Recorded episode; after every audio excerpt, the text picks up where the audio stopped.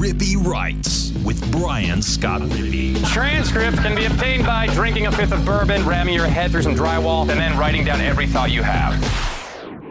What is up on a Friday? I am Brian Scott Rippy. Thanks for tuning in to another edition of the Rippy Writes podcast. We have entered full summer mode.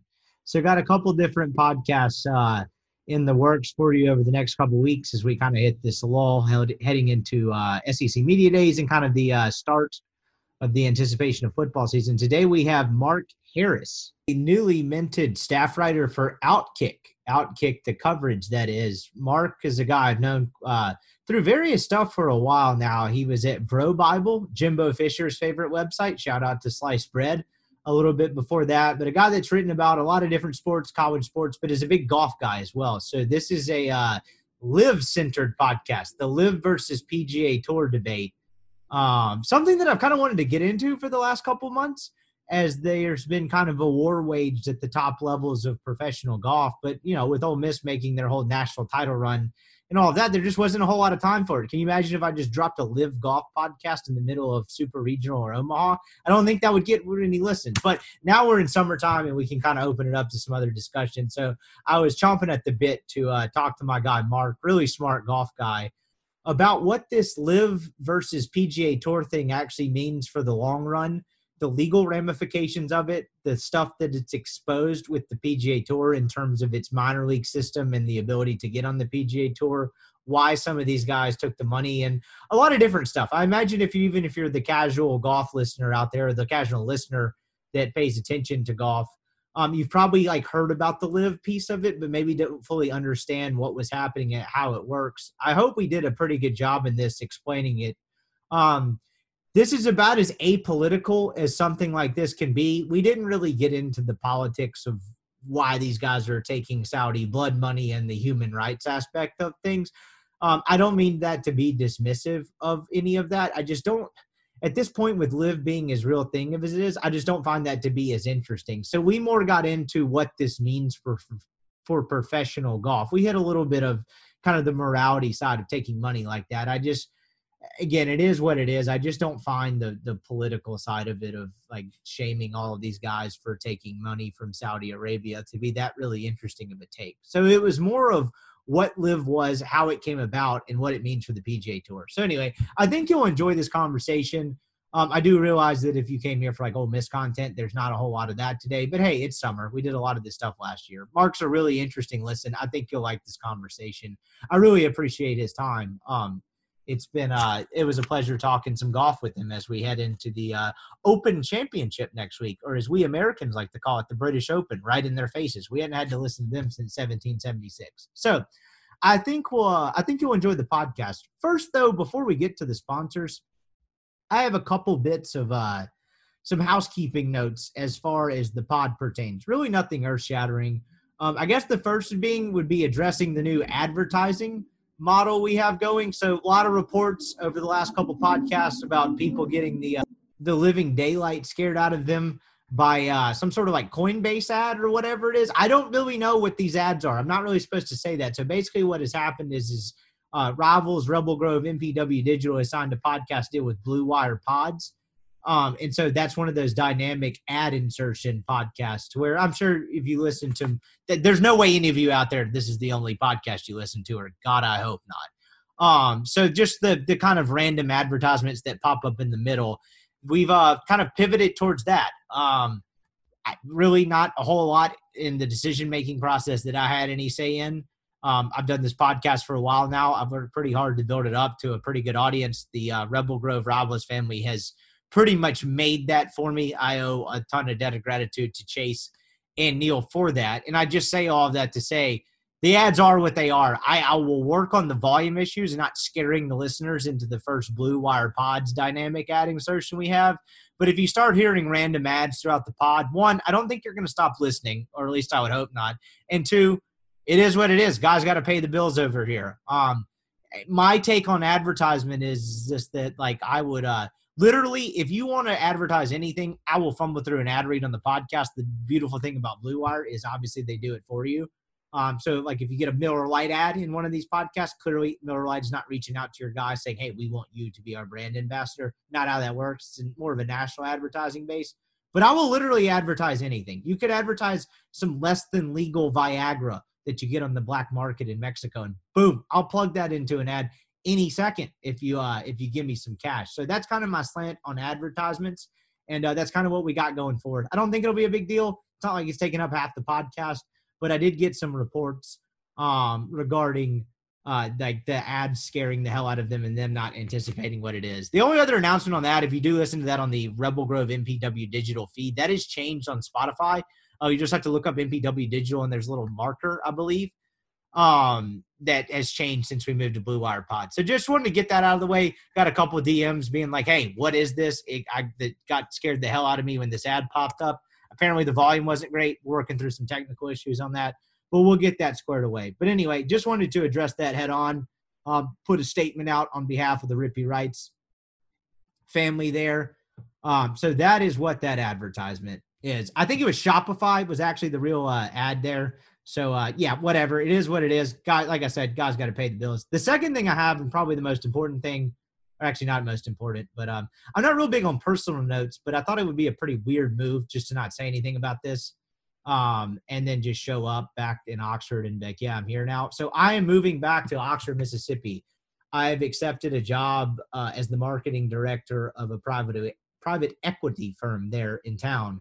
Um, something that really happened fast. Um, not really something that I had on the radar. Honestly, I've really enjoyed living out here in Texas. I think it's been good for me for a lot of personal and professional reasons as well. Um, moving out here and getting a taste of something different. Um, I, like I said, I, I, love living in Dallas. It's one of probably the most fun I've had in my life has been living out here um, with just so much to do and kind of made my own friend group. But I was uh, approached about an opportunity about a month ago, and it it evolved into something that I did not feel like I could turn down. Um, so I am moving back to Oxford um, on Monday, actually. So my first day of work will be uh, Monday, July the 11th. So I am headed back to Mississippi. You could call it uh, moving back home if you want. Um, I'm excited about the opportunity. Um, I got to be completely honest. Like I said, I really love living out here. I wasn't necessarily just chomping at the bit to move back to Oxford, but I think this is a great opportunity for me with a great company. And so I just wanted to get that out of the way. Again, I'm not huge into personal announcements. I just think they're kind of self serving in a lot of ways. Like the guy that writes the nine paragraph Instagram post about what city he's leaving and his new step in his career. I always just wonder half the time, like, who is that for? Who is this content for? Does anyone actually care?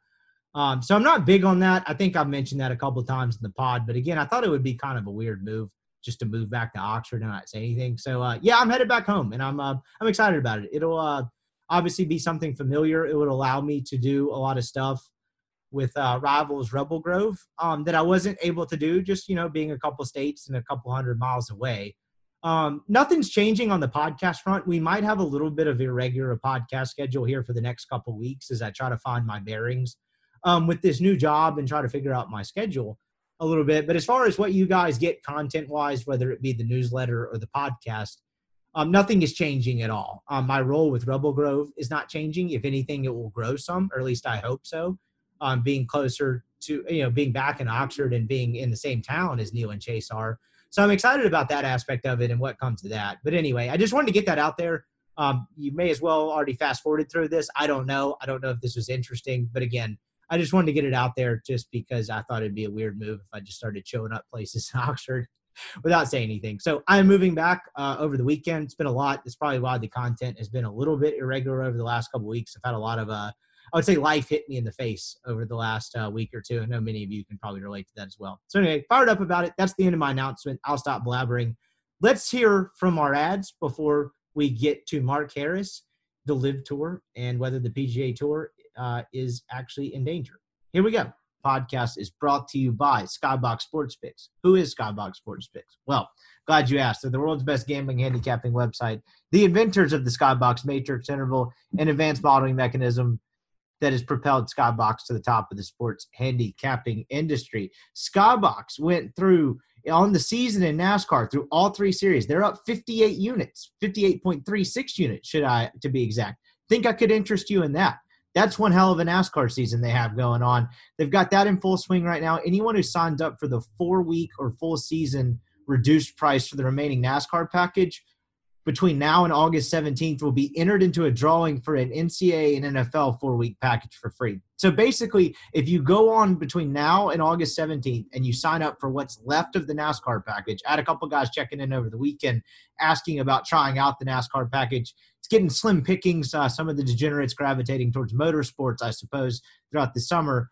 But uh, they cashed in huge this weekend, probably one of the best weekends Skybox ever had. So if you go buy that package for now, you'll be entered into a drawing that'll get you a four week free package of both NCAA and NFL picks, which is right in Skybox's wheelhouse. So go check that out. 50% off. Use the promo code Natty. That still works. So Ole Miss's national championship special. So you can sign up for this, get 50% off that, and be entered to win a month long free picks package for both college football and the NFL. Tough to beat that go check them out skyboxsportspicks.com if you're into wagering you actually absolutely have to use skybox they're the only way to profit in the long run and they're certainly going to do so more consistently than your own brain check them out uh, rob your bookie blind it is skybox sports picks. Podcast is also brought to you by mims insurance a new sponsor on the show. Glad to have matt mims an independent insurance agent in oxford as part of the family. Known matt a long time. He wants to help you find the best insurance rate possible. Everything's expensive right now. Prices are rising everywhere. Whether it's groceries, gas. Matt Mims wants you to save. He's an independent insurance agent based in Oxford. He's going to shop your whatever you're looking for insurance wise, your quote through 10 different major insurance agencies and find you the best deal on the market. It can be overwhelming looking for different insurance packages, different providers, what's best, what's not. Matt Mims is going to handle all of that for you. Um, he will provide you with the best possible out package, whatever you need insured, house, boat, whatever the case may be. You just give him a call at 601 218 7854 and I promise you he will put money back in your pocket. He will handle the process for you and his sole goal is to find you the best deal. I wouldn't send you to people I don't trust. Call Matt Mims, Mims Insurance in Oxford, and he spreads across the state of Mississippi. So anything you need in and around the Magnolia State, Matt Mims has you covered. Check him out. Mims Insurance, again, that's 601 218 7854. All right, here is Mark Harris on what the LIV Tour is, whether the PGA Tour is actually in long term danger, and the future of professional golf as a whole. I think you guys will like this conversation, even if you're not necessarily a golf guy.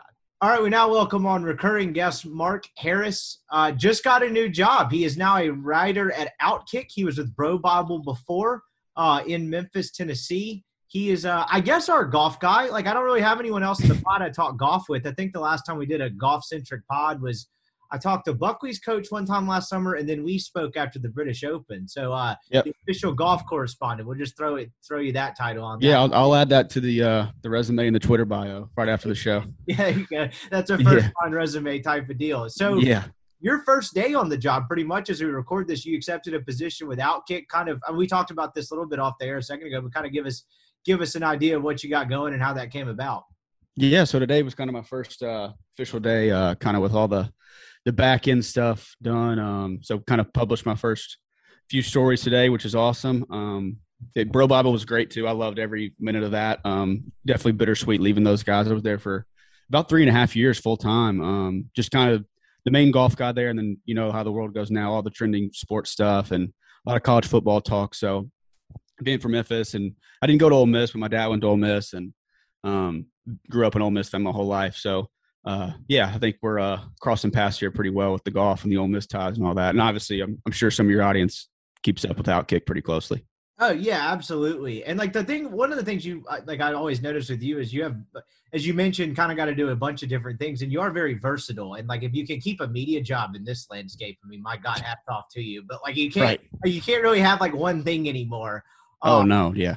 and it's kind of nice like if you're creative and you kind of go get it as you know a self-starter and you just kind of write about what you like to write about you kind of amaze the opportunities that'll happen. Maybe a, a newspaper editor or two out there might be listening and take some notes on that one but yeah. congrats on the new gig. Um, i'm excited to see what comes of it. We're here to talk LIV golf.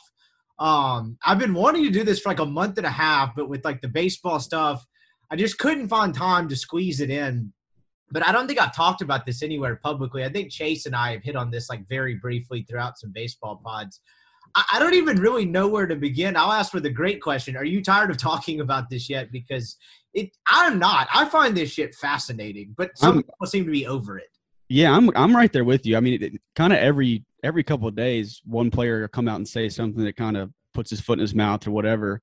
Um, kind of told you off air. I've written plenty about it, but I haven't really talking about it besides you know some buddies at the bar, that kind of deal. But uh, yeah, I mean, there's no better time to be in the content golf game right now. If you love it or hate this LIV golf stuff, I mean, there's always something to talk about. Um, and it's kind of my overall take of is it's kind of it kind of just it's kind of a boring take, but it kind of just is what it is. Like there's nothing you can really do about it right now.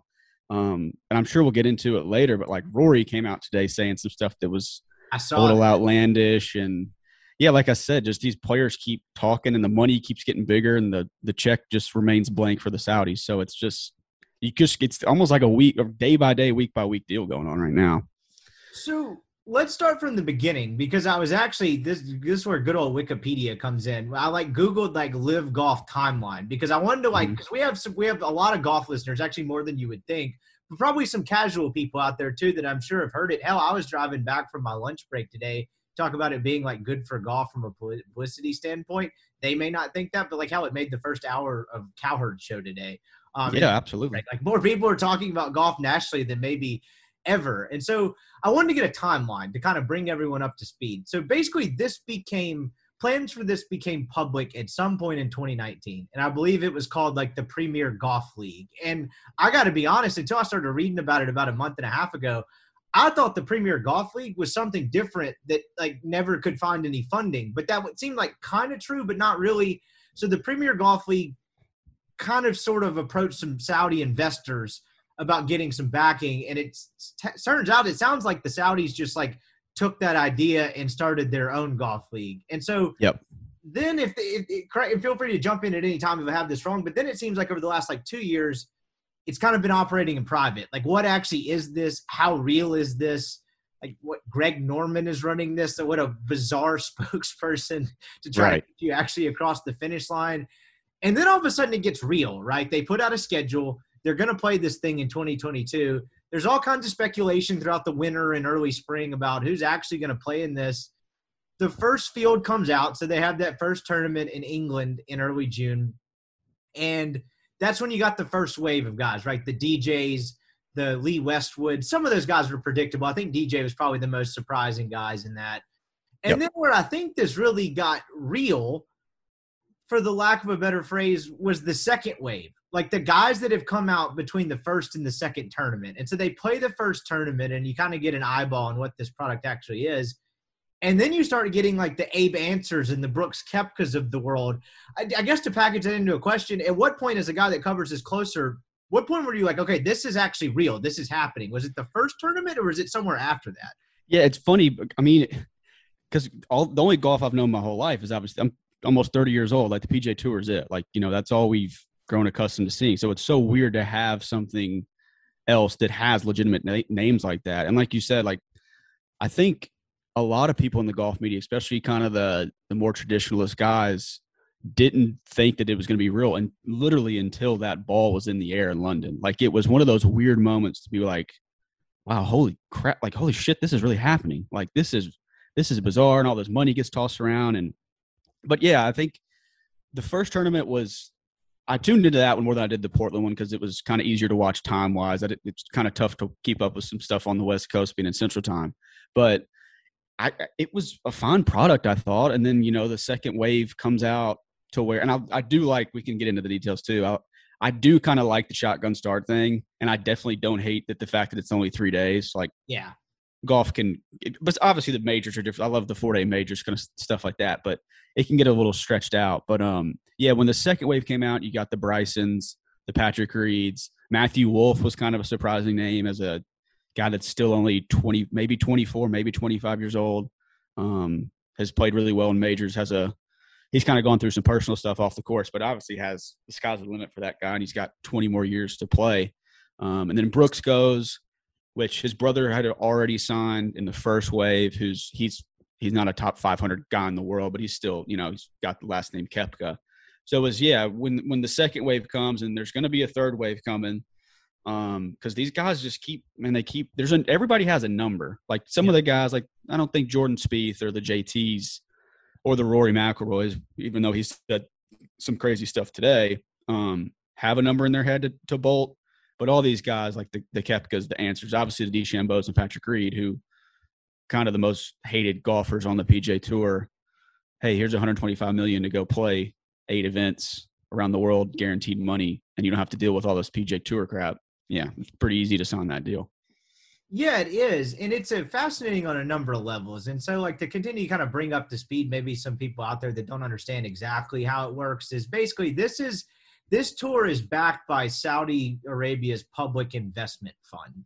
And it's basically just a gigantic government fund that you can use or that they're predominantly using for sports. And that's where this term that you know people that are super against it call it sports washing and of course saudi arabia has a terrible track record when it comes to human rights and so the people that are very against it and it the, generally the idea does seem to have some degree of hey let's try to reshape our image globally through sports but they've had boxing matches in saudi arabia um, hell, I think there's two F1 races. F1. Yeah, I was going to say they're huge in F1. Yeah, huge. I mean, they finished their season there uh, yeah. in the last couple years, and so like this, this golf is not the first like sport to kind of be in bed with Saudi Arabia. Hell, the PGA Tour has sponsors that do business with Saudi Arabia. The European Tour has had events in Saudi Arabia. And so, like, this is not new in that sense. What's new about this is that this is a tour that is 54 holes instead of 72. It's a team format. Uh, on top of an individual. So in a lot of ways, it's kind of like a high school golf tournament. I mean, I know the numbers aren't the same, but you got X amount of scores that count on a four person. Right. Yeah. You have an individual champion. And guess what? Because it's Saudi Arabia, you make a shit ton of cash. And guys are yes. signing guaranteed contracts. Like Dustin yes. Johnson, I think got 200 million. Bryson DeChambeau, classic DeChambeau. I saw a headline today. He came out and said, "Actually, I got more than 100." Yeah, yeah. It was actually a little bit more than 100. like, so basically, what is happening here is this tour headed up by Greg Norman, who is not a great spokesperson to be. Maybe actually, in a way, he's the perfect spokesperson to be the rival of the yeah. tour but not exactly like your uh, clean cut, um, beloved PGA Tour guy is heading this up. And they're poaching a lot of golf's talent, and they're using basically a bottomless money pit to do so. Um, and that's what makes this unique is that golf doesn't like, these guys are independent contractors i'm sure people that are out there listening that have read about that have heard that term a bunch there's some misconception out there as to what actually an independent contractor is but golf they don't sign contracts they're just a member of the tour and it's basically you collect winnings and sponsorship dollars. And this guaranteed money has changed the game because what was the stat on DJ when he signed the dotted line with the with the Saudi thing? He either surpassed or got like 85% of the way to Tiger Woods' career on course earnings. Now, Tiger's a billionaire. Yes. But in terms right. of sheer on course earnings, to put that in perspective, once he signed his name, he basically earned what Tiger Woods has earned in his career without ever hitting a golf shot for this tour, correct? Correct. And so that's where the that's what makes this all fascinating. So this this disruptive force, kind of backed by Saudi blood money. So like the, the PGA Tour's main competitor, and they never really had one in a century of being alive, is now turned into some sort of weird geopolitical issue. So this is just a fascinating concept. I know it went all over the place, I, but I wanted to add some color. It's the only way to talk about it is it's all over the place. Yeah, it's like every week I'll look at another headline and I'm like, well, what do I what do I talk about now? Like I, having like trying to wrap your head around it is fascinating. And so this year it's what seven or eight events, and it's eventually going to become mm-hmm. 14. And so it sounds like this year they're running a test series of not a test series, but kind of a demo demo of events and trying to pick up guys. So you had a first wave, and I guess we'll start there because we we hit it on it a second ago. DJ was a big surprise in the first wave, but outside of that, there weren't a ton. Right? It was the it was the 40 year olds, maybe some late 30s mm-hmm. on the back into their career. You can't play the Champions Tour, the Senior Tour until you're 50. Mm-hmm. It was guys that really are over the hill. The Sergios, the Lee Westwoods, um, Ian Poulter, Ian Poulter, guys in their 40s. They're actually to those guys' credit are still kind of relevant in the game of golf, more relevant than a lot of 40 year olds. But on the back end, making a ton of money and playing less events. On the surface, that made sense. At the, at that time, DJ changed it to some degree, but I thought he may have been a white whale. Did you think at that time that this was just going to become a feeder tour for the decade in between when you can play the senior tour? Because that's what I thought until the second wave. Yeah, that's what everybody was telling you too. The, another surprising one that wasn't that probably not on definitely not on the casual golfers radar was Taylor Gooch, who he, yeah. he recently he turned 30, but he's just now kind of finding his footing. He was he was just kind of finding his footing on tour. Um, a really good player that I think he's actually from Louisiana originally, something like that. Um, but anyway, really good young player that you know had he was like really making the turn to you know he was becoming that one of those dudes on the It tour and he just bolted um you know he he was actually asked about sports washing during his first press conference. He's like man to be honest with you i'm not smart enough. I just hit a little little white ball in a hole you know just avoiding that whole topic. But yeah it was uh and then another surprise maybe the biggest surprise was phil not being in the first field after all the stuff with him which he kind of had to, he kind of had to sidestep it and really time it right. Um, which he obviously they backed up to being struck from him for him too which kind of the i think golf fans that are around like our age are kind of over the phil thing but like dude that that's the guy behind tiger. Like you go to any golf tournament you come to the golf tournament here in memphis before he bolted and played on the pga tour it's the biggest gallery by far. If you go to augusta it's tiger woods and it's phil. It's not rory it's not brooks it's not dj everybody loves phil mickelson. So um yeah when they but he like you said that was kind of a feeder because he's definitely on the tail end of his career but he also won a major last year. So it, it, that's kind of the the crazy one there. But yeah once the the second wave is when it got real and like i kind of alluded to the third wave there's still some guys out there that like the rickie fowlers of the world why is he still playing on the pga tour? He doesn't need to be on the pga tour. He can't he hadn't competed in two years. I know he's made a shit ton of money on from state farm and cobra and all this kind of stuff but he's a, he's another name you got to watch to just kind of make the jump coast away in the in the sunset And like the Phil thing was bizarre because it's like all these guys you're talking about, like the the detractors are like, well, he doesn't need the money. Well, I'm like, well, I mean, Yeah. I got into Shipnuck's book. Like, does do you sure he doesn't need the money? I get Phil's made a gajillion dollars, but 40 million in gambling losses is 40 million in gambling losses. I don't really care how rich you are. it was 40 um, million in what like four years right Yeah, I mean, just of four years? outrageous. It like made my skin crawl. And it's not even my. oh money. yeah Like, oh, Oh. God, I could just I could picture a guy that couldn't walk away from a blackjack table. But that's clear. Oh. That's not really Phil's But 40 million is 40 million, and so that so you got kind mostly that in the first wave, and then it was a mix of like Asian tour guys. Mhm. Euro Tour guys, which you like guys you might have heard of on the Euro Tour like 10 years ago, but with what the European or whatever you want to call it now, the DP World Tour has become, guys you've never really heard of. And then younger guys. Um, like Gooch is not a good example because he had just won the RSM in, in November. But the um, to put some Mississippi flavor on it, Andy Ogletree from right outside Meridian, Mississippi, a kid that went to Georgia Tech. He won the U.S. Amateur. He was the low amateur at the 2020 Masters, maybe 2019. I can't remember. I think 2020 um, dur- in that fall Masters. And that was when I th- started to get fascinated by this because that's a kid that's had really terrible luck. I think he's had a shoulder injury and maybe an elbow issue as well. His career has really never taken off. Um, he got an exemption into the Jackson tournament, the Sanderson, made the cut, took home a modest check, had gotten into a couple exemptions over the course of the last couple years when he's healthy. But he was one of those guys. I try to follow the Mississippi guys pretty closely, and there are a lot of weeks where I'm like, "What is this guy doing?" And like, I kind of Right. like people that knew what happened to him. And you know how it goes with golf injuries. Like it's harder to find than you know going on like a professional team's mm-hmm. injury report. I don't know what's going on. And then he f- finishes medalist at second stage of Korn Ferry Tour's Q, Q school, but then kind of shit the bed in the third stage. And so he got guaranteed starts, but not full fledged Korn Ferry status.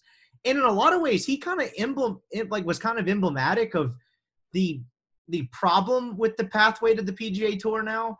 And it was a guy that made me think like, okay, if they start going after like the Davis Thompsons of the world, Mhm. stuff, where does this go from here? But then Ogletree shoots what 82, 78 or Yeah. something absurd in the first in, in the first three days of the LIV thing. And now I don't what do you know what happened to him? He wasn't in the second event. Like I don't know what happened to him. I heard he Yeah. got like six million and one hundred fifty thousand to start. Like what's a guy like that? What does he do now? Is he kicked out? Like what, what do you think happened to him? I don't know. I guess he just sits by his phone and waits for the email. But Right. another guy that's kind of in that thing is James Piot, who won the. yeah. He was the USA. He won the USAM last year. Yeah. Um, and some of those guys, I kind of, not to get like into the Saudi politics side of it. Like, if you're okay, you're James Piot. You're you're a very good college player, but you're not. You're. I don't even think he was a top. I could be way off here. I don't think he was a top 25, maybe not even a top 50 amateur in the world when he won the USAM. He got really hot one week, won the US Amateur.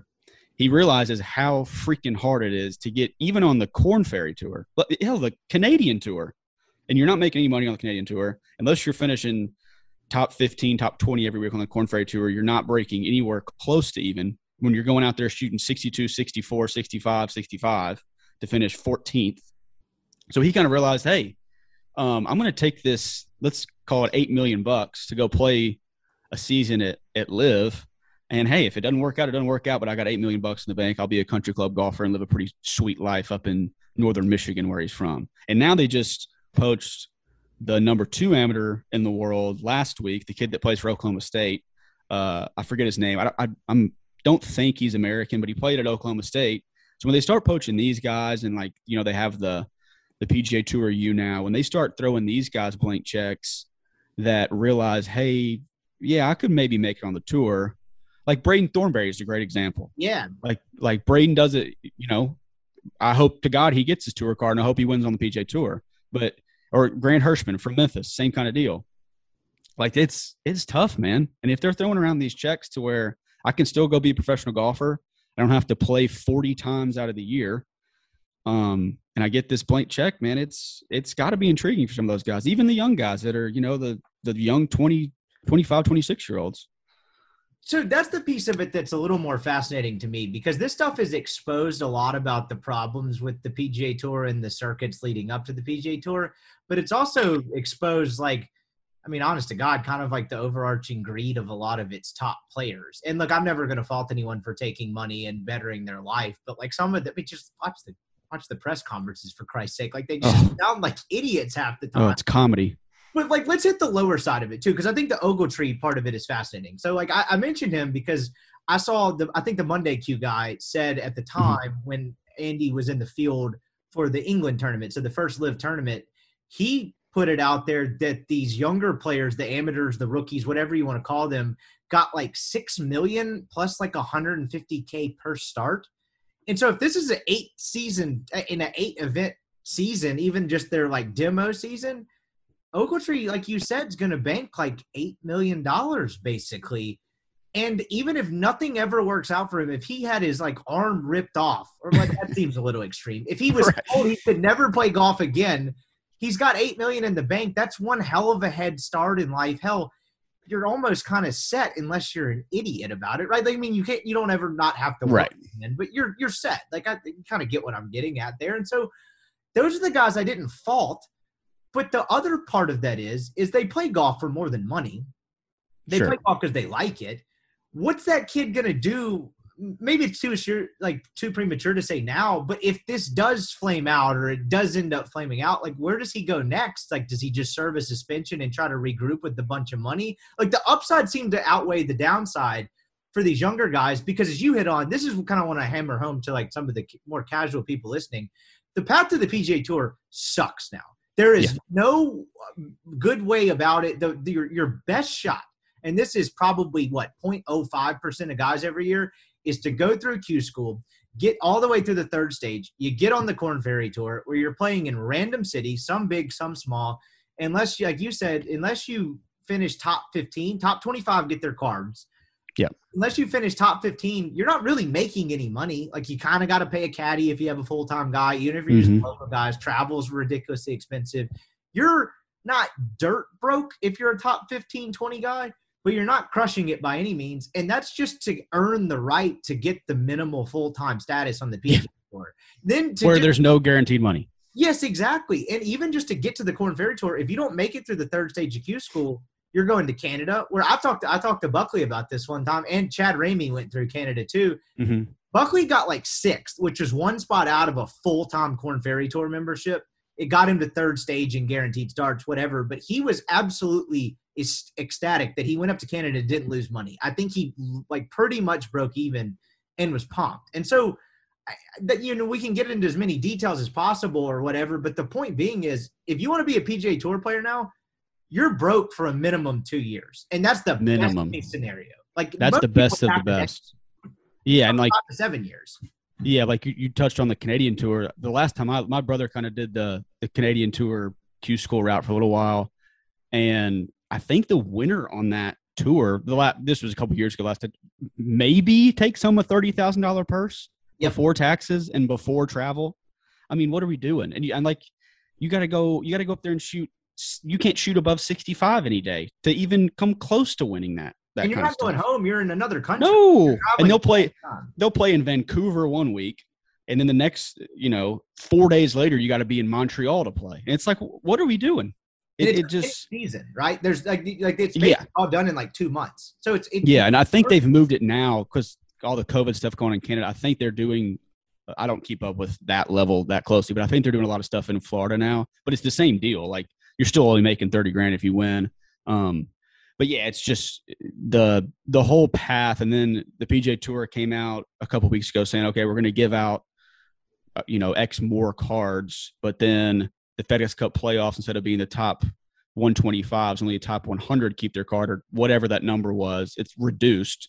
So you're actually cutting cards, and then you're making it harder on the Korn Ferry guys. You're making way harder on the college guys that have to go down to the route. And then they threw in, you know, three to four uh, guaranteed money starts for the top yeah. X amount on the FedEx Cup, which is all fine and good. But at the end of the day, that's all you're doing is copying LIV Golf's whole entire thing here. That's all it. That's all it was. It's just like a WGC, but it's even a more limited field. Yeah, and so like to add on to what you're talking about, so now the Korn Ferry Tour eh, during this current setup, you got the 25 cards, and Mhm. one through 25 are not equal. Like you're kind of fully exempt, and you avoid the reshuffle if you're number one. But if you're like the 20th Right. guy on there, you're getting into the minimum amount of events. Like that doesn't mean you can play every week on the PJ Tour. Right? Hell, far from it. You're you're hoping to get into a lot of tournaments, and when you do, you better play well. Um, you know, Buckley's had some struggles through the last couple months. Um, but the reason he was getting into stuff like but like Chad Ramey won on the PGA Tour this year and didn't get in the players, but Buckley did because Buckley had three top tens in the first four events he played or five events. So like if you're a rookie, you need to take advantage of the fall series or whatever they. I know Oh, yeah. season now. You have to play well out of the gate, or you're kind of screwed. Like Mm-hmm. you can't just be making cuts in the once you get to like January to March or June or whatever. Um, you can't just be making cuts and expect to like get gain traction and make that top 125. You got to play And well. it- the and it stays like that. It stays like that for any, it doesn't matter who you are. Like Brandt Snedeker is in that boat now. He's won a FedEx Cup. Like this is a he's won ten million dollars in one week before, and obviously he's on the tail end of his career. But like he's run into some struggles the past. Tommy Fleetwood, he technically lost his tour card last year. Like that's a humongous name, and that just puts into tr- he. I think I looked it up the other day. He netted over five or six million bucks on the PGA Tour and still lost his card based on the FedEx Cup ranks which is rankings. just absolutely, just that's absurd. yeah, it doesn't make any sense. And like No. to go back to like the lower end of it, like one of my closest friends, Wilson Furr, Mm-hmm. absolutely sick amateur player. He had some injuries in college and you know struggled early on, but like that's a guy that's won a lot of big junior tournaments and he was an All American and he's one of those kids that gets an agent when he comes out of school. Furr didn't make it through all the way Korn Ferry Tours Q school, so now he's up in Canada and he missed a couple cuts and like. I hope I'm wrong. I hope the kid wins twice in the next two weeks, and I don't think he listens to this podcast, but just tell me to f off. But like, he's now three events into like a nine event series in Canada, and you're he's already kind of screwed. He's not making any money. He's going to have to go back to Korn Ferry Tour Q School, and that was the top tier of amateur golfers in college. And like, I think you there's plenty of other examples, but he's a perfect encapsulation of just how screwed up this system is to get to the PGA Tour. Braden Thornberry barely misses his card in the finals last year. That's an Yep. individual NCAA champion. He's had a tough year on the Korn Ferry Tour, and if he doesn't sneak inside the top 75, he's going back to Korn Ferry Tour Q School. And so that's a top player. It's a Walker Cup team member, and it's like at a certain point, I get it. You got to play well when it matters, but I, I guess I'm just underscoring the point of like this is such a screwed up system, and I think Liv has exposed that with some of these younger guys. I mean, they exposed some other stuff with the older guys, but I'm curious to see how they continue to target some of the younger players because if you're 22 years old and you made it through second stage of Korn Ferry Tours Q School, and some guy with LIV Golf was like, sign this non, you make seven million dollars plus 150k per start, oh, and guaranteed payouts each week. What? Why are you? I mean, other than morals and just sheer competitiveness, like the uh, what's the the Coody twins? Uh, at, Yeah, I was about to bring that up. Yep, yep. at, at Texas. At, at- props to him. One of them went out on when one on the Korn Ferry Tour. Props to him. But outside of something like that, wh- why are you not taking that? You know what I yeah, mean? he would. He was a. he was a yeah definitely top five amateur in college. and they offered him. He said it was life changing money. Him and his dad both said that. And then his brother's a very good player too. I don't know if they're twins or they might they might be twins. I thought he might be a year younger. His brother. It doesn't matter. A year apart.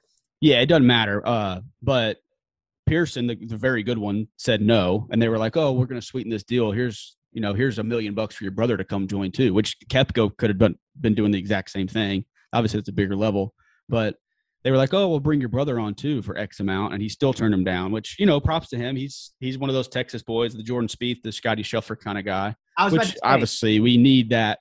We we're always going to still need those kind of guys. yeah, but it had to be pretty cool to just be like, hey, me and me and little bro are about to go net uh 15 million to go play eight golf tournaments. Yeah, exactly. To add on to your point, not to like stereotype. I mean, he's a Plano West guy, so he's from out Right. And like not to stereo. I don't know anything about their family or whatever, but I imagine he was decently well off just from guessing to where he went to high school, Sure. being living out in this area. I'm sure he's fine. But there's a lot of people. I mean, like a small town Mississippi kid like Ogletree, and again, he could have been totally fine growing up. I'm mostly just stereotyping here, but like, a lot of guys don't have that option. You know what I mean? Like a No, small yeah. guy. I mean, hell, a Dustin Johnson growing up, like you know when he was younger, like hmm kind of have options like Bubba that. Watson didn't he grew up on nothing. Right. So I almost feel like the, the the Coody brothers thing is like a little bit of an outlier because I imagine like if you you know if you gave that offer to 25 of the top college kids coming out, how many of them have the ability and the financial security Mhm. they know? I don't know what that number is, but it I don't think it's a majority. And so I'm curious from that standpoint of it because you know the the superstars got all the heat, and then like I feel like with like the Ogletree types when he joined Live or whatever, it was kind of like uh, I get it, but I still don't like it. Like I didn't even really know how to feel. I honestly felt bad for him because if I was in those shoes, there's no way I'm turning down that money. I just couldn't do it. If everything went wrong, I'd be a millionaire. Yeah. I mean, that's the way you have to look at it, right? Especially for those kind of guys. Like the DJs and those are the those are the guys that are always going to be and DJ's married married to a girl with the last name Gretzky. I think he's going to be all right. Like I know he had to pay off that expensive Nashville wedding, but he's he's won enough to do all that kind of stuff. And then yeah, it's just it's just like I said kind of at the start of this is it, it just kind of is what it is. Like you just got to these guys are making their own personal decisions and some of the tour guys are clapping back at the LIV guys about you know they'll you know they'll say at the start you know I, I can can never fault a guy for getting rich or whatever but then they'll you know bash like everything that they stand for they're calling them hypocrites which some of the guys are hypocrites like Brooks Koepka two months ago was saying I'm a PGA Tour guy PGA Tour guy PGA Tour guy then he then he claims that they didn't even talk to the Saudis until after the U.S. Open where he made that huge fit and it's like 12 hours. come on, man. Like we're not. Some of us are dumb, but we're not that dumb. Like, come on. So the last thing, because I get bogged down in like the the minor league circuits of it, because it just I see guys that I like know go through it, and I'm like, this is just a crock of shit. Like that Yeah. not this way. There should be some middle ground. But the the the like most people listening probably want to get to the superstar side of it. Last thing on this though, don't you think if the tour was smart, they would provide some sort of direct pathway to the PGA Tour? Because like this ended ten years ago, right? They changed Q School to where there's no now in Q School. If you made it all the way through, no matter how old you were, if you paid the Q School fee and you made it through all the stages, you Yep. could get to the PGA Tour Mhm. as a rookie. You can't do that now. Don't you think all roads have to lead to some slim path to the PGA Tour out of school as a younger professional? Because if you don't do that to some degree, even if you're offering seven spots, I don't know what it looks like. I'm not that smart, but you're getting into what we're talking about. You're guaranteed to be poor for three years and you're competing against an unlimited money pit. Doesn't there have to end with something like that? Yeah, there has to be. Um, but that's the big question: is what does that look like? Like, is it five guys or is it fifteen guys? Like the PJ Tour U thing. Every dude on that list, which I think one of the old Miss player, the Uber. what's his name, Suber. Yeah, he was a what top ten guy on that list, top Yeah. For most of the year. Like it's when, which those guys aren't names now for like the general golf fan, but those are the next dudes. Like That's where the names of come. those top of those top 20 guys like a good handful of those guys are going to be a most likely a handful of those guys are going to be PGA Tour guys like full time you know it might take them 3 years in Canada and 2 years on the Korn Ferry Tour but they can turn around and they they clearly have the game like college golf at that level is freakish like absolutely insanity but um yeah there's going to have to be some kind of route but I don't know what that route looks like I don't think the PGA Tour knows what that route looks like yet I think they're going to have to they're going to have to come up with something and it's like Jay Monahan, the commissioner of the PGA Tour, Jay Monahan, a couple weeks ago, saying that you know he's always taken the Saudi th- this LIV golf thing very seriously, and he looked in the camera and said that, and it's like, man, you can't say that when you don't have a plan in place to keep these guys. Like you just lost, like going back to the Oklahoma State kid, he's number two amateur in the world at the number one golf program of all time, and you just lost him because you don't have that guy. You don't guarantee that guy anything, not anything, not even on the Korn Ferry Tour. You don't have anything going on. Yeah, no, I mean, so that's a, a Eugenio Chacarra or whatever his Yeah. name is, right? Yeah, No, it's a great example. So like Davis Thompson, um, his sister actually went to Ole Miss, was my age. Uh, we had some classes together, and so I started following his career decently closely just from like knowing her and like I had heard of him.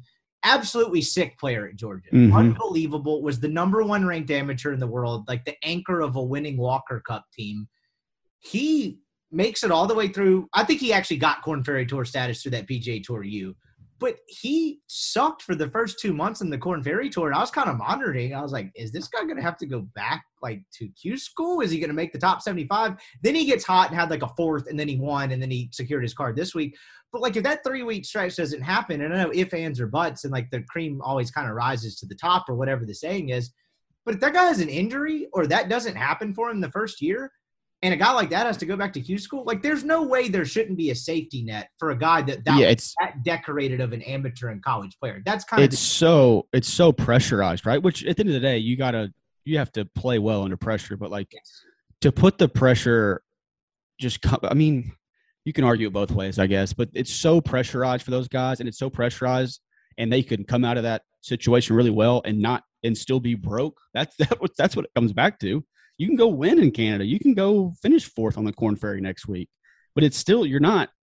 That's not like, oh man, I made it. Like my dreams come true. It's I can coast for the next six months. That ain't it. Like there's no, there's none of that. Like if if Brandt Snedeker finishes fourth next week or whatever, like on the PJ Tour, fourth on the PJ Tour nowadays, you can coast the rest of the year if you want to. You're Yeah. probably going to, you know, you get a couple top tens finish. You're in the first stage of the playoffs easily. You made, I don't know, a couple million bucks right there. Throw in some more made cuts, and you're set. Like these these young guys that they want to be those guys that are doing that now. It's it's impossible to get there. And it's like in tour, you got to PGA Tour, you or whatever they call it. Mhm. In every other sport, what you do as an amateur matters. Like the guys that are awesome college football players, like they're not guaranteed anything, but they get drafted higher and they make more money because they were awesome college players. Mhm. Like basketball, baseball, whatever the case may be. In golf, Braden Thornberry wins a national title and he came back for another year. But like name the name the player each year before the PGA Tour U thing, which is helpful, but not the greatest setup in the world. Once you turn pro, I mean, I'll never forget. Furr told me one day. This was after he got into his first professional event was at Torrey last year because he had that crazy ass story where he qualified for the U.S. Open with the caddy that he pulled out of the crowd.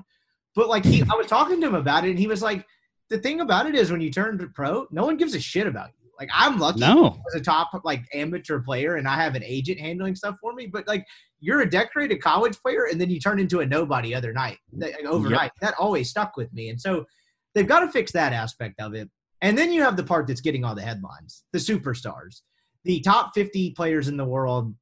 Greg Norman had a little notes app tweet the other day about the world golf ranking and the official, the field ranking and all that shit of the, the John Deere versus the Irish Open versus the LIV thing the battle may be won and lost in some ways with some of these younger guys more so than people think but in terms of like in the public spotlight the battle's being fought via these top guys and so now this second wave of guys and it sounds like a third wave brewing brewing but the second wave of guys was oh help me out with this so it was what the second wave DeChambeau, Patrick Reed, uh, Abraham Ancer, top 20 player in the world uh, Brooks Koepka.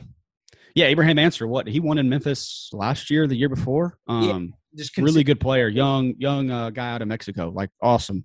Um, yeah, just the more guys like that, like obviously Brooks Koepka is the staple, but like the more Abraham Ancers and the more Matthew Wolffs you get, that's a problem that that yeah, that's a very that's it's not as big a problem as the superstars for the PGA Tour, but if you if you lose ten to fifteen Matthew Wolffs, yeah, that like uh, say Viktor Hovland wakes up tomorrow and says, oh, "I'm going to enjoy LIV golf," yeah, that's a big big issue.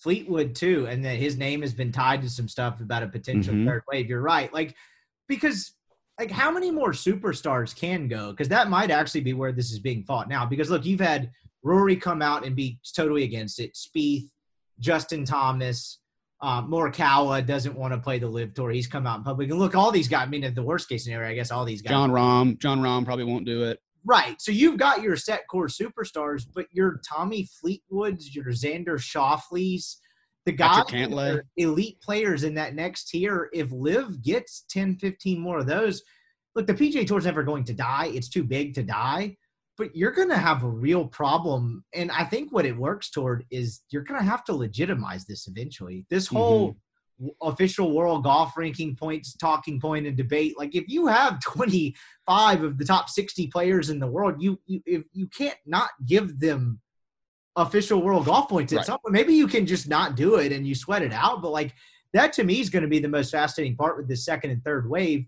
But sticking on the second wave, because I think it's a fascinating one. That's when I thought, okay, this is not a feeder tour to the senior tour. This is Mhm. not guys over the hill cashing ridiculous checks. This is this is Brooks Koepka, and as unlikable as Patrick Reed and DeChambeau are, they were kind of the perfect characters for this, right? Oh yeah, absolutely. So that's that's what that's what's going to be fascinating too. Now, you, as public as everything is, is you have these guys that have kind of had public beefs with either the tour or rules officials or other guys on tour or whatever the case may be. Those guys now have another option, and like DeChambeau, whatever you think of the guy, he had like his gripes with the PGA Tour were kind of satisfied by the LIV Tour. They're letting him bring his little film crew mm-hmm. inside the ropes. I'm sure he's being pampered to the nth degree. I can't remember if it was Rapaport or Dylan Dethier or one of those other guys had an incredible story when Reed and DeChambeau defected about how just big of a pain in the ass they were to tour officials on a win and week out. Win, Oh, week- sure, week out yeah. basis, like berating volunteers and stuff. And so, and in like in a vacuum, those two were a sigh of relief. Was basically the premise of the article. Right. But these problem children for the PGA Tour that are also superstars now kind of have an option. Uh, Matthew Wolff was kind of on his pathway to that. I know most of his struggles Yeah. were like you know some personal stuff as well, but he Mhm. wasn't like the tour's you know go, like poster child or anything. Um, no. If Grayson Murray were a top twelve player in the world, I mean that that guy would be on LIV. I think day one. Like a like another one like Tyrrell Hatton. Like he's That's a a villain. great- I'm looking at a w- official. I'm looking at OWGR now, and he's he's 28th in the world. Paul Casey just signed. He's 27th in the world. That's another guy on the tail end, but that's a that's a very well known name, Paul Casey. He can still golf his ball. and so now that you have competition, like I- don't know what the tour like. Some people argue the tour already pampered their top players too much. Like people didn't love the strategy of getting the guaranteed cut events for the top fifty guys or whatever Right. it was. But like, don't you have to do that to some degree? Because now, if you have a gripe with the PGA Tour, guess what? There's more money and less events to be played on the other side. That's a fascinating dynamic of this. Yeah, you you have to.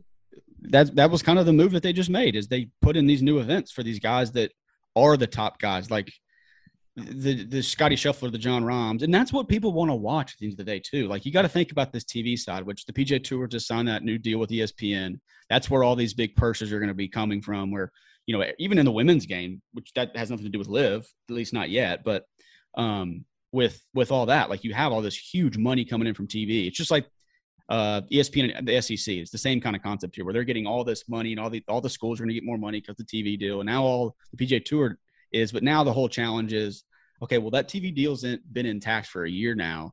Were you going to do? Were you going to increase these purses if LIV Golf didn't exist? That's the big question that we'll never get the answer to. Is you know Jay Monahan saying, oh, you know this was in the plan, but we've kind of sped it up.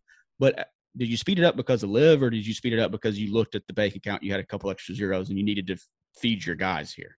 That they could have done all along, but didn't. do. Exactly. They kind of were able to cover their own tracks with that. They, like, Absolutely. very moderately increased the uh, Korn Ferry Mhm. Tour purchases, but I purses, but that wasn't because they were just feeling goodwill all of a sudden. You had guys bitching about not being able to get full time caddies and stuff, and it's like Yeah. I can make a living out here even before LIV, and so like it's it's it's kind of hypocritical in that sense, and I don't know what to think about this LIV thing, but I am glad it's fixing some of golf's issues. Like I don't really care that DeChambeau doesn't like the PJ Tour because they won't let him bring his docuseries crew. right, right. Patrick Reed has a problem with the afternoon, morning tea times, or whatever the hell it is. Justine is tweeting about, Oh, Justine, yeah. or his father-in-law.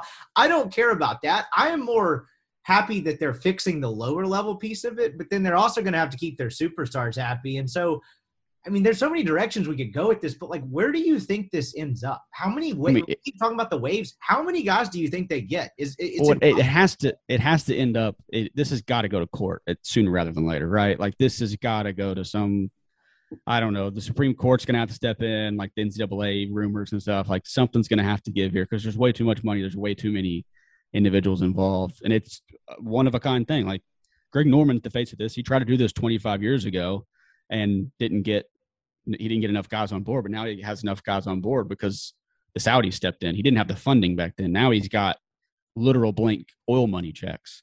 So it's going to have to go to court, which that shoe's got to drop. I, I don't even, do they get through this full calendar year with their events? I don't know. And then shit's really going to hit the fan because two of their next, two of their next last six events are at Trump courses. Yeah. So you know it's going to be an absolute shit show when they go there. Um, just from a po- political standpoint and the Saudi stuff, you'll get, you'll, that'll be a, those will be two good weeks to be on Twitter for sure. Oh yeah, and then oh, look, Oh, it's gonna be good. I didn't know about the, the the Pumpkin Ridge story, but they had the one at Yeah. Pumpkin Ridge. I didn't know about the hit and run with the I didn't either until I read about that. Yeah. the girl and like my God, could you?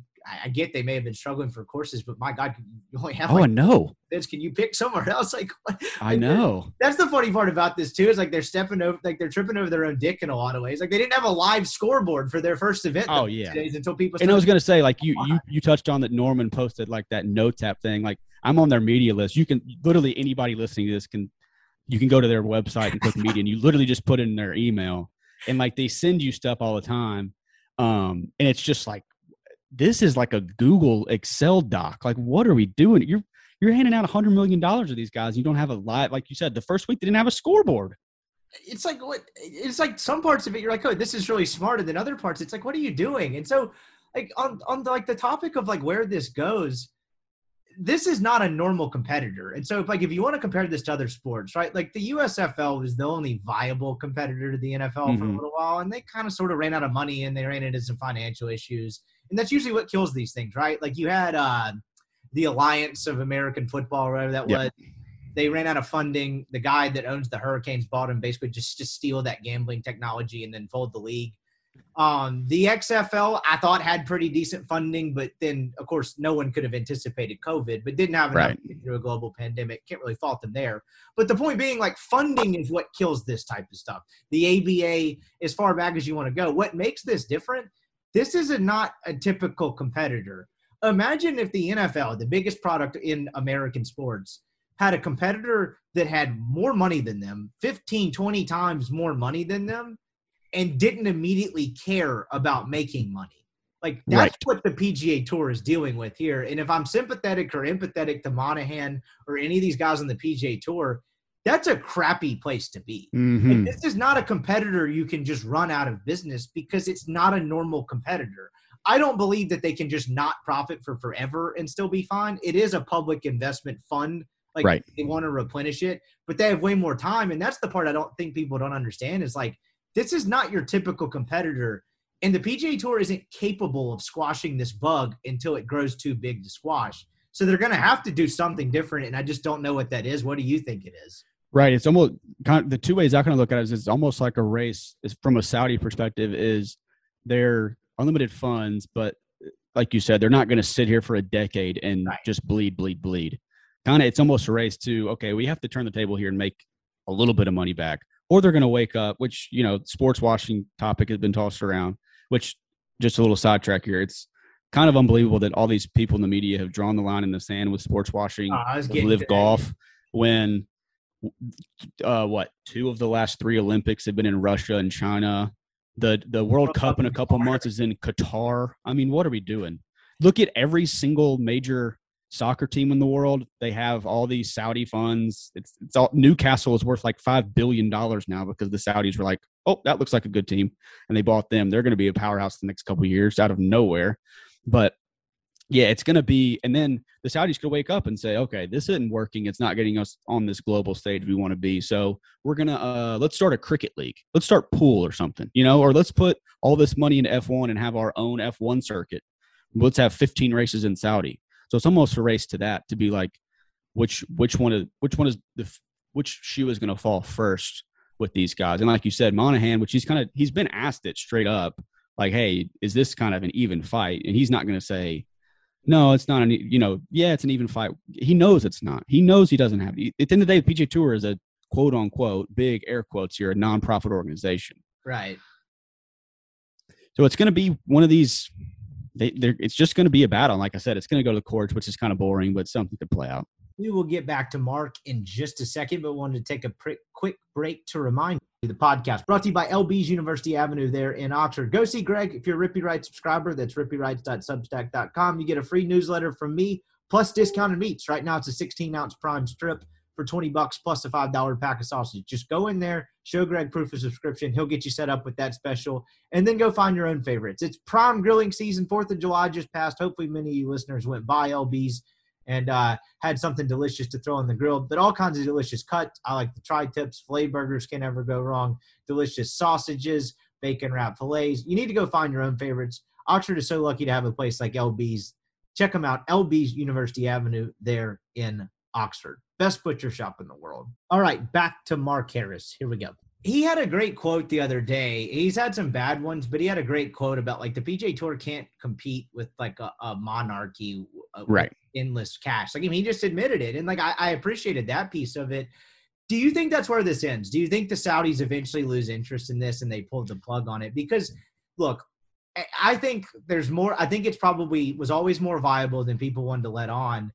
But I just I, I can't imagine they can keep paying top professional golfers nine figures and even if they discount it a little bit high eight figures just to show up i, I don't know how you profit off of that maybe Yeah. they have some grand plan i don't understand but like they can have the money to keep this going for forever but i just wonder if they lose interest because it's not a viable business model they're going No. to have to change something and so like do you think that's where this ends up where they just lose interest and this becomes like a really bizarre blip in history what do you think happens in that sense Yeah, yeah, and I think the two biggest steps, as you kind of touched on it too, they've applied for a official world golf ranking points, which for the casual person, that's the ultimate thing. Like some some mini tours down like in Florida, whatever, you're not getting official world golf ranking points. But at the end of the day, the Asian tour, which is not a very strong tour at all, like plenty of guys can go over there and win. They get official world golf ranking points. So at the end of the day, why wouldn't the Saudi funded LIV Golf get official world golf ranking points? which gets you into the majors, which gets you into the Ryder Cup, which gets you to all these big perks. Where if these, it's kind of like Wimbledon now for the tennis guys. Like now they're not giving out points this week because Russian players are banned.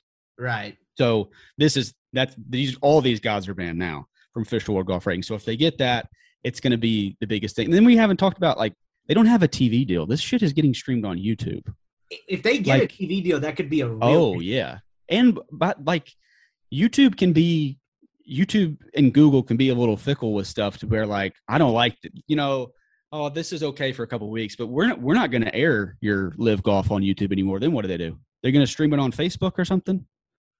Like that's another big deal. Which I know they're not. You know they might be technically making money off of a YouTube stream, but it ain't. It's not a eight hundred million dollars that they're spending on the top fifteen guys. And then the the other aspect of that is the other way. What if someone's like, "Holy hell!" Like Dustin Johnson, Yeah. fourteen guaranteed vents a year. I get Brooks Koepka. How about let's throw some money out there? I think yeah, that- Bezos Bezos wakes up one day and says, "Hey, I'm going to start a I'm going to start a sports network, and the first thing's going to be LIV golf." I mean, there you go.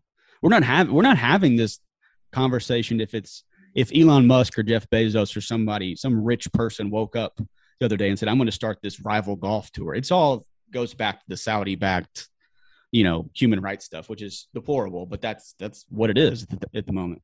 Yeah, and like the I think where the PGA Tour has a little bit of an advantage is they brought they have a deal with ESPN, they have a Mhm. deal with CBS, they have a deal with they still have a deal with Turner. Are we still doing TBS type stuff with the PGA, or is that back at CBS? Who, who- who owns USA? I think that's Turner.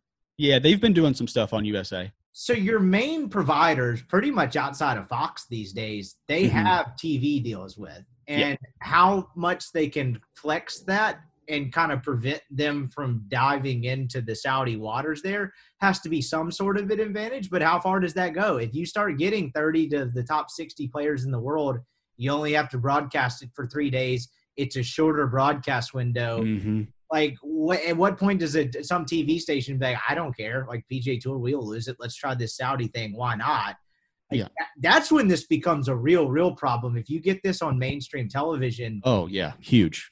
and that's when you start recouping some of your investment the the ridiculous numbers for Dustin Johnson and Phil Mickelson and stuff like that and maybe that's that's got to be what they're banking on because outside of that I don't know how they make up their money or recoup their money in all of this or even turn a profit after a while because I mean hell the winner of these tournaments is getting 4 million bucks they're paying the what are they paying like the winning team like 750k a piece or maybe they split that Yeah. Remember Yeah. some- something absurd I mean the what was the who, the guy that won the first tournament Charles Schwartzel like Mhm. quintupled his earnings of the last like two years or something. Oh yeah, he hadn't been relevant since he won the Masters. yeah, and so like the the winning a tournament on like a limited field, forty eight person field like that has to be enticing too. Let's get to the media side of this because this is the part that's fascinating to me. Yeah. this is kind of our field. It's some of it I found to be interesting. Some of it I found to be utterly nauseating. Um, it's interesting who has come out staunchly against it. It's a lot of media guys that were former PGA Tour players to some Mhm. degree, um, whose checks probably rely on the PGA Tour. And look, that's all golf media to some degree, but your golf Sure. channel guys, Brandel Chamblee, let's not beat around the bush here. He seems to be coming Lynch. at it from let's like this is the way we've always done things. Someone's going to disrupt our beloved PGA Tour, and he's masking that in some moral high ground about Saudi human rights issues. And then you kind of have the guys that are in the middle. Like I think Dan Rapaport's done a really good job. He went to Yeah. the thing last week and wrote a couple really fascinating stories about like the vibe of it. And like the people that have accepted it have get provided good coverage, but you've had a lot of media types just completely reject the notion of this being legitimate. And I get the human rights aspect of it. And I don't like mean to dismiss that, but at a certain point, this is real and this is happening. So you can clutch Yeah. your pearls all you want, or you can actually provide some analysis. The coverage part of this and who's remained nonpartisan versus who's just swayed completely against it is absolutely fascinating to me. Yeah, it's gonna be fascinating too when those guys are gonna have to crack the other way, like the Brandel Chamblees. Like Yeah. if LIV keeps taking off and he's like, Golf Channel comes to him, who's paying him a hefty salary, like, hey, like we got a ten minute segment on LIV today. Is he just gonna walk off the studio? Like, what are we doing? Like, he, I mean, he's been, he's been, but he's Brandel, like you said. He works for Golf Channel. He was a former uh, professional golfer. Um, very well. He's it's not be. He's very smart guy. Like I listen to Brandel all the time. Like but this stuff, he's, I mean, he's acting like we might as well light country clubs on fire around the country because golf is dead. Or a couple weeks ago, he came out and he, I mean, he came out a couple weeks ago and he questioned, he was talking about how uh, Bryson recently came out and said he found God and he questioned if Bryson was an actual Christian. Like, I mean, we're talking about a guy swinging a stick hitting a ball here. I know he's getting paid by bad people, but let's not act like the PGA Tour is the, the nicest thing or the NBA or all these sports. Like it goes back to the, these guys drawing a line in the sand of where, yeah, we'll shout about the Olympics every four years, but if we want to really get down to dirt, all this shit is corrupt in some form or fashion. and it's just how blatant you want to be with it because you're Yeah. right because there is a side of this too like on the player side of it it is absolutely positively ridiculous to watch these guys sit in these press conferences and get asked these questions about hey you know they cut the washington post journalists up into pieces like Right. that bad and they're like ah we're just golfers but it's like Right. and then trying to say they're grow the game on top of it and they want to play less events it's comical to try to watch these guys walk around the fact that a bunch of bad people offered me a ton of money like they just won't Yeah. say that Oh, the the Phil presser a couple weeks ago was oh god unbelievable. And then Alan Shipnuck gets thrown out, and he texts Greg Norman, and he's like, "Hey, one of your Yeah. goons just tossed me." And Greg Norman texts him back and says, "I don't know anything about that." And there's literally a picture of them standing next to each other. Like it's just all the. It's just It's a farce. it's like middle school shit. Like and you've got all these guys saying like, "I want to make, I, like, I want to play less and spend more time with my family." Like Koepka doesn't have a family. Um, right. Ian Poulter is su- is, is sued or went to. I don't know if he's sued. Patrick Reed, like I don't even think Patrick Reed even has seen his family in 30 He years. Talk to his family, and like Yeah. 14 events, and you're only required to play what 15 on tour a year, something like that. Yeah, You yeah. have that weird quirk now where if you play three different ones, you can drop it down a little Mhm. bit, whatever.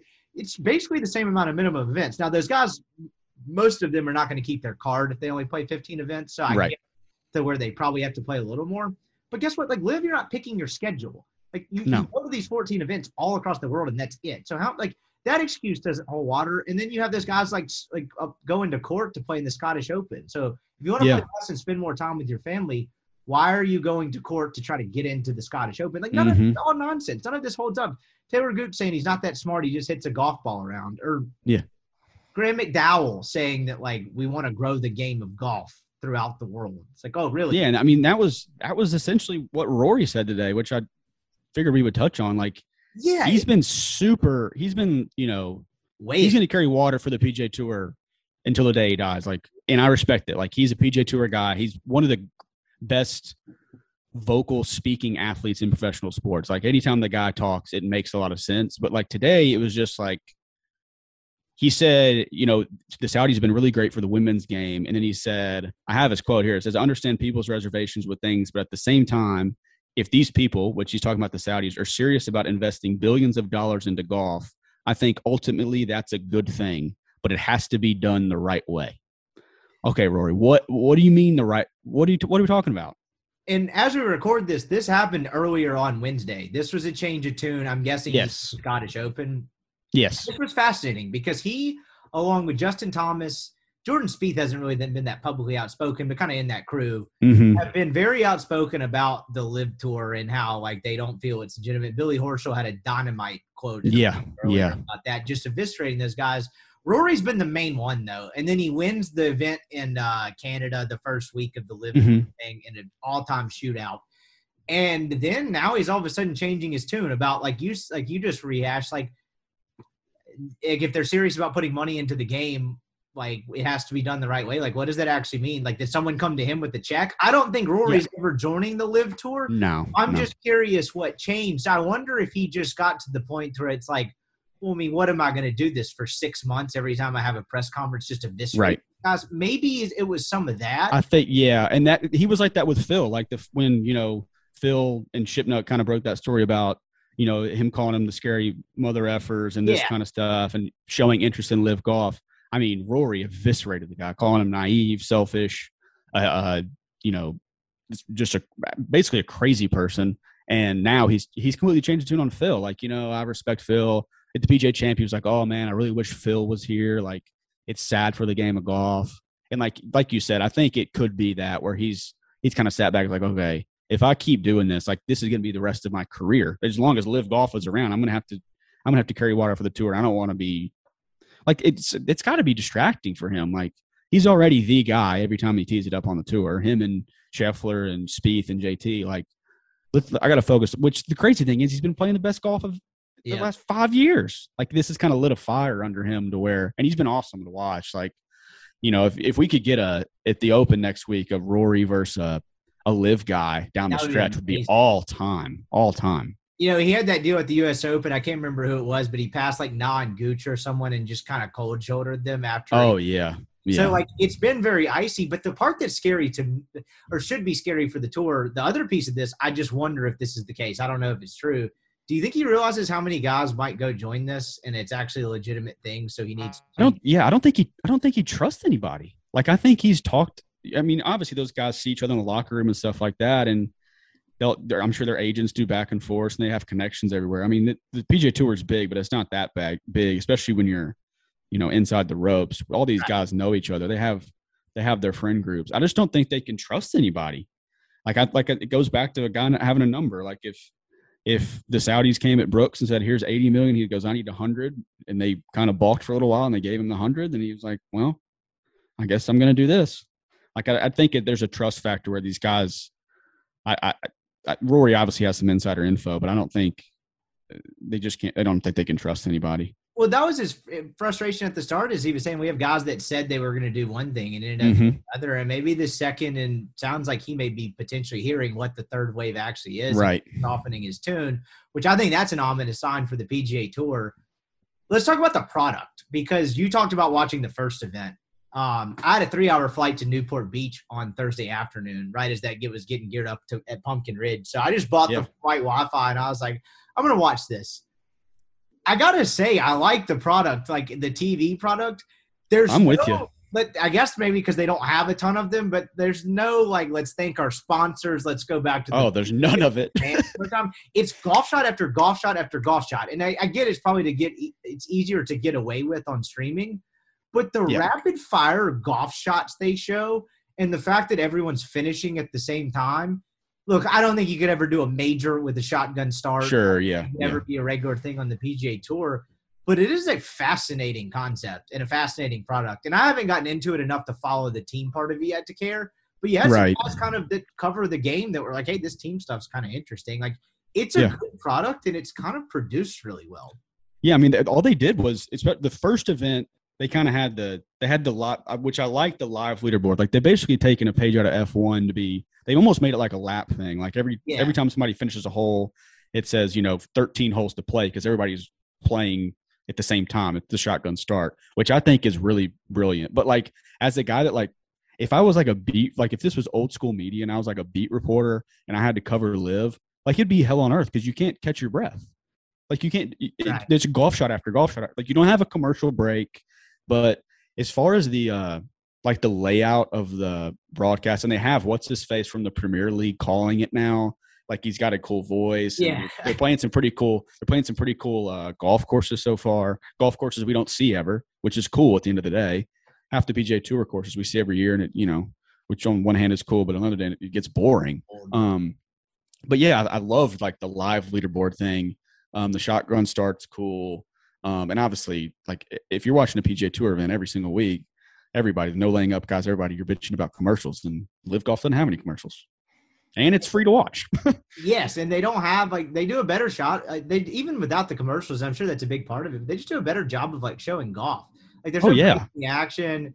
There's no. I mean, I hate it when they show dudes like looking for their ball. Like to some degree, it's that sometimes interesting. there's there's no talking to the CEO of FedEx for ten minutes, like that Yes, kind of deal. exactly. Like, Yeah, I don't need to see some asshole in a sweater vest talk about how Right. much money they gave to charity. It's a great thing they gave to charity, but when we get back to the golf tournament, they show shot after shot after shot, and I imagine it's a little bit easier to do in a 48 person field. Right. Uh, but it, it's a fascinating product with like good real announcers, and so again, that kind of gets credence to the TV deal piece of it. Like they're a TV deal away from being Mhm. a real, real issue, and Very real. I feel like some of the backlash of it too is that people are frustrated it's gotten to this point. I Mhm. read a lot of uh oh shit, what's that guy? E- Eamon Lynch. Eamon Lynch. Yeah. He's a terrific writer, like a, a Mhm. brilliant writer in a lot of ways. But like, I mean, it, it's very clear where that guy stands, and like he's just coming up with new angles to bash them now as they become more legitimate. And it makes it seem like they're trying to land body blows on an opponent that's kind of overwhelming them. And I think that's the part that's part of it that to me makes me wonder where this is in three years because it now kind of seems like for the first time the PGA Tour is like, oh my god, like what what are we going to do about this? I mean, Yeah, how many is- impromptu meetings have they had over the years? They've had like two in the last. Month. Oh right, right, and like the it, goes back to like Greg Norman, like he's the perfect guy to be running this because he doesn't he doesn't give a damn. No, he Him and the Saudis don't give a damn. And like back to the, you made kind of that point about you know listen to a guy talk about how he gave money to charity, but like after the Portland, like I'm on that media list, and after both events, they send out this press release like, oh, we just donated a million bucks to a local charity in Portland. Like they're covering their tracks there too to be like, you know, oh look, we did this kind of cool thing, which it goes back to the whole sportswash thing. I mean, a million bucks for these guys is a hundred dollar bill for us. right. So I mean, it's it is you can look at it from both ways, but at the end of the day, it's still a million bucks to this charity that that they probably didn't know about 48 hours in it before that. But it's it's just it's bizarre, man. It's just like like we said at the very start of this, it's a day to day thing where it, it's kind of fun waking up and kind of being in this business and you know what the hell happened overnight or what's going to happen today. Yeah, the guys that have even like the more pro or neutral guys that are like, I'm just worried about what this means for the PGA Tour. It's like one, Mhm. the PGA Tour is never going to die, and like two, this is No. fascinating stuff. Whether like it may not be a pleasant story to cover, but it is fascinating to wake up and see all of this. And the the LIV part of it too, on like the charity and like the the pumping themselves up, is kind of hilarious because it's almost like Trumpian in a way. Like when they Mhm. had that line last week about like many people were telling them the gift shop was sold out or the merch store. Oh yeah, It's like what? Like, what are you talking about? And then they that is that has been the weird thing about like the broadcast is they're like you can never like fully tell how many people are there like they'll do like those Yeah. very strategic camera angles of like the first tee and then they'll like go to the driving range and blaring like a nightclub and like it's it's just such this weird I mean, th- the word exhibition gets tossed around. That's all it is at the end of the day. I mean, these guys are they're playing for money, and you know, I think you know down the stretch on Saturday for them is yeah they they get a little tight because they're playing for millions and millions of dollars here, but it's just it's it's just odd. Like they they have it figured out from that that standpoint where they can they can kind of cover their tracks and make it look like something. And we talk about whether this is going to last or not. You you brought up a good point. The competition piece of this. These guys are, excuse me, God, uh, playing for millions and millions of dollars, but like there's no cut. They've already been paid in this top end case like eight nine figures. Mhm. They're playing for four million bucks. They know if they finish dead last, they're bringing home a six figure check. I mean, this may be too naive and too noble, but at a certain point, like the, there's no way it's ever going to be as competitive as the PGA Tour. And I just wonder after a while if some of those guys, and maybe they'll get it in the majors. Maybe the majors will continue to allow them to play. But like Yeah. the lack of competition, at the end of the day, these guys started playing golf because they like to beat the hell out of everyone. Golf's the greatest individual sport of all time because it is all up to you. It's the hardest game on earth, and you need to be better than the guy you're playing or the guys mm-hmm. you're playing against. There's not a whole lot of that with LIV golf. I mean, all the way down to the ridiculous Talor Gooch comment about it sounds like a Ryder Cup. Like it's like Oh God, and like cool it. But but there's Yeah. no, there's no cut. As bad as we outlined the PGA Tour under circuit being, there's no playing for your livelihood. Like that's the Mhm. real pressure. Playing in Oh, yeah. real pressure. Playing on the Korn Ferry Tour to try to get your card, real pressure. Trying to keep your card on the PGA Tour or win and get a two year exemption is real pressure. None of that exists with LIV, and I just Mm-hmm. wonder how that factors into the long term landscape of it. Because at the end of the day, that's why these guys play. They play for money. Don't get me wrong, but they're kind of adrenaline junkies in some way. Like they they thrive on being the best, and I just wonder if they'll ever get that with the LIV thing. right. And I think some of the guys like the way DJ and Koepka like present themselves is they're obviously the happy go lucky. They don't care. Like maybe those guys, and even Matthew Wolff to an extent, like he's gone through some stuff. Like maybe he doesn't have that drive anymore. Maybe he'll never have that drive again. But some of the guys, especially some of these young guys we don't even know the name of, or like these guys coming straight out of college, like cool. I bought a cool house and a new car, and my future kids are set. Like I can send my kids to college, kind of deal. But like two years from now, if this folds, or hell, two days from now, nobody knows. um, they're gonna wake up and like, shit. Now what do I do? Like I got, I want to compete. Like I've, I still got 20 years of competition left in me. Um, but like the LIV guys, it's almost like if you're a LIV guy, like a kept any of the any of the guys, like okay, I'm gonna go out. And if I play really well Thursday and I'm in the hunt, okay, I'm going to care about Friday and Saturday. But if I shoot 79 Thursday, I'm coasting, baby. I'm getting drunk Thursday night. I'm going out to dinner, hanging out with the family. Like, I don't care. I got my check. Yeah, I'm here. Like this is. Oh, yeah. It's, it's I'm in this cool, cool country. All expenses. That's the other thing. They're paying all their expenses. They're paying for travel, hotel, all this stuff. They ain't doing it on the Korn Ferry. You're staying in a motel later. You're sleeping in your car.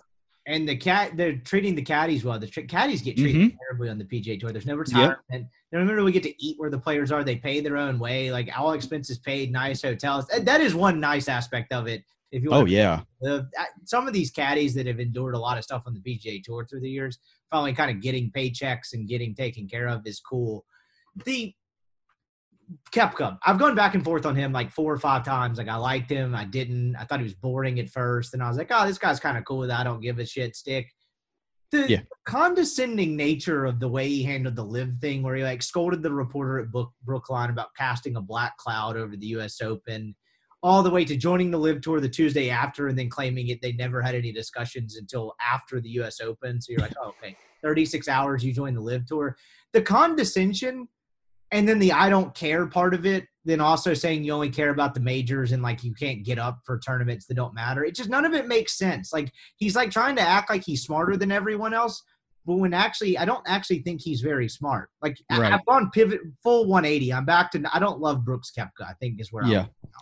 Yeah, I mean, yeah, when he won back to back PGAs and back to back US, like the dude was a was, and I'm guessing he still can be. Like he was a killer. Like I mean, he was an absolute killer, and he was fun to watch. But yeah, the condescending stuff, it's just taken a life of its own. Where I don't, it's like he's gotten this persona where he just can't snap out of it. And if you're thinking about like the top guys that have gone, like obviously Phil, Phil had enough fans that he could lose some fans and still have fans right. like DJ DJ's an all timer, he's a Hall of Famer, whatever. but he's not like the most followed guy. But I think Brooks had like that, like that culty following of fans, to where like people like rode for him. Like Bryson doesn't really have that. He has more haters than the. He has some closet fans, but like Koepka kind of has some because he's he's kind of like that dog mentality. Like he doesn't give a shit. And he's just a killer on the golf course, and he won four majors in a row, basically, or four majors in two years. Um, yeah, it's almost like he. If you look at those names, he might be the one that's kind of lost some of that uh that spark from a from a fan and just like a like a likability. But at the end of the day, maybe he doesn't give a shit. It's just like this guy's an asshole. Like there's really Yeah. nothing else to it. Like, and he was still Yeah. kind of standoffish when he got to the live tour and started getting questions Mm-hmm. like the Saudi piece of it. It's like, dude, like at least show some sort of like I don't even know if contrition's the right word, but at least acknowledge that it's not a stupid question. That's the piece. Yeah, even fake fake it if you have to. He has no ability to fake it. He has no ability. Like Pat Perez was the most likable one. He was Mhm. like, I've been on the road for twenty something years. I didn't understand the childbirth analogy where he's Yeah, that was ridiculous. Playoff event already. I, I kind of get it, but not really. Like Yeah. uh, I don't know what private jet is costing the amount of money he was talking about for a night. Yeah. I'm not big in the private jet world, but a simple Right. Me either. like, that's not correct. No. But like at least he was like, I took a bunch of money. I'm 46. I've been on the road since 98. Yeah. Like I've been on the road longer since Matthew Wolff's alive. I appreciated that more than just the sack of crap that some of them were. So I didn't even mind Westwood being like they played darts there. They played I Yeah. they called it snookers or whatever Snooker. Yeah. British term for pool or whatever that is. Right. F1, like I, I kind of appreciated that more. It's just like don't treat us like we're idiots, and like they kind of have to, to a degree. I guess like wrapping up here, what do you think the PGA Tour caves at all? Do you think they eventually allow these guys, or do you think they hold firm? Because it seems like the more guys they lose, like, are they going to be able to afford to? Like, is is are all these guys really not going to beat the players in two years? Are all of these guys really Yeah. not going to play, you know, the Arnold Palmer or Right. Jax? The the marquee events. Yeah. yeah, like where, where, like, do you think they cave at all? Because I think well, like goes back to Rory today. He was like these all the PGA Tour, the DP World Tour, and LIV need to have like these peace talks. And I'm like, man, I, I know this is fresh, but it seems like it might be a little late for that. And I don't know what I'm not a lawyer, so I don't know what this court battle looks like. But I know the Saudis have a lot more money than the, PGA Tour, so I don't know what that gets played out to be. Um, the PGA Tour is obviously already pivoting now, you know, doing this these new events, handing out a couple more cards. Um, but I think they're just on they're they're going about it on the fly because that's all they can do. Um, they don't have that they don't have that blank check to where they can and they can't change it to where they can't wake up tomorrow and say, okay, the top 30 guys on, on the Canadian tour get their tour card or this Right. kind of thing because it's going to water down the product. And they first of all, most of the events, the regular PGA Tour events have too many guys in it anyway to begin with. Most of them do. Yeah. Like they, the, a golf course is only so big to begin with. Like you can only do so much here. So I, I mean, I don't. I, not to be boring, but I don't know what happens. Nobody knows, and that's kind Oh, of I the fun of it. Like, yeah. you can't weed out the 40 year old guy that's made it on No. for 20 years either because he's more of a draw than Yep. you know, one of the Coody brothers. Because like, like we follow golf closer than a lot, like most people. They don't know who that is. I'd be fascinated to see Davis Thompson or Akshay Bhatia in a tournament and get their cards earlier. But like they, most other people would rather see Paul Casey, and like I, I Yeah. get that. It's not a it's not a like uh, you know right wrong type of thing, but that's just shows the hell of the position they're they're in. Last last thing, what happens when one of these LIV guys wins a major?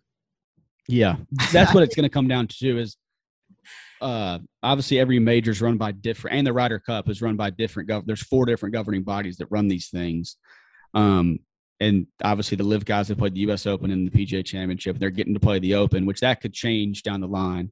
Um, if you were a betting man, you would bet that Augusta would, you know, flex their muscle um, this upcoming April and say, okay, you boys aren't welcome here, which is going to be very hard to do with how traditional and historical that place is when you have so many past champions not there. that are LIV golfers. Like DJ won two years ago. You're going to shut him down at the door. Sergio, um, Louis or uh, Charles Schwartzel, Sergio, yeah, Sergio, Sergio Garcia. Like you've got these guys that have already won there.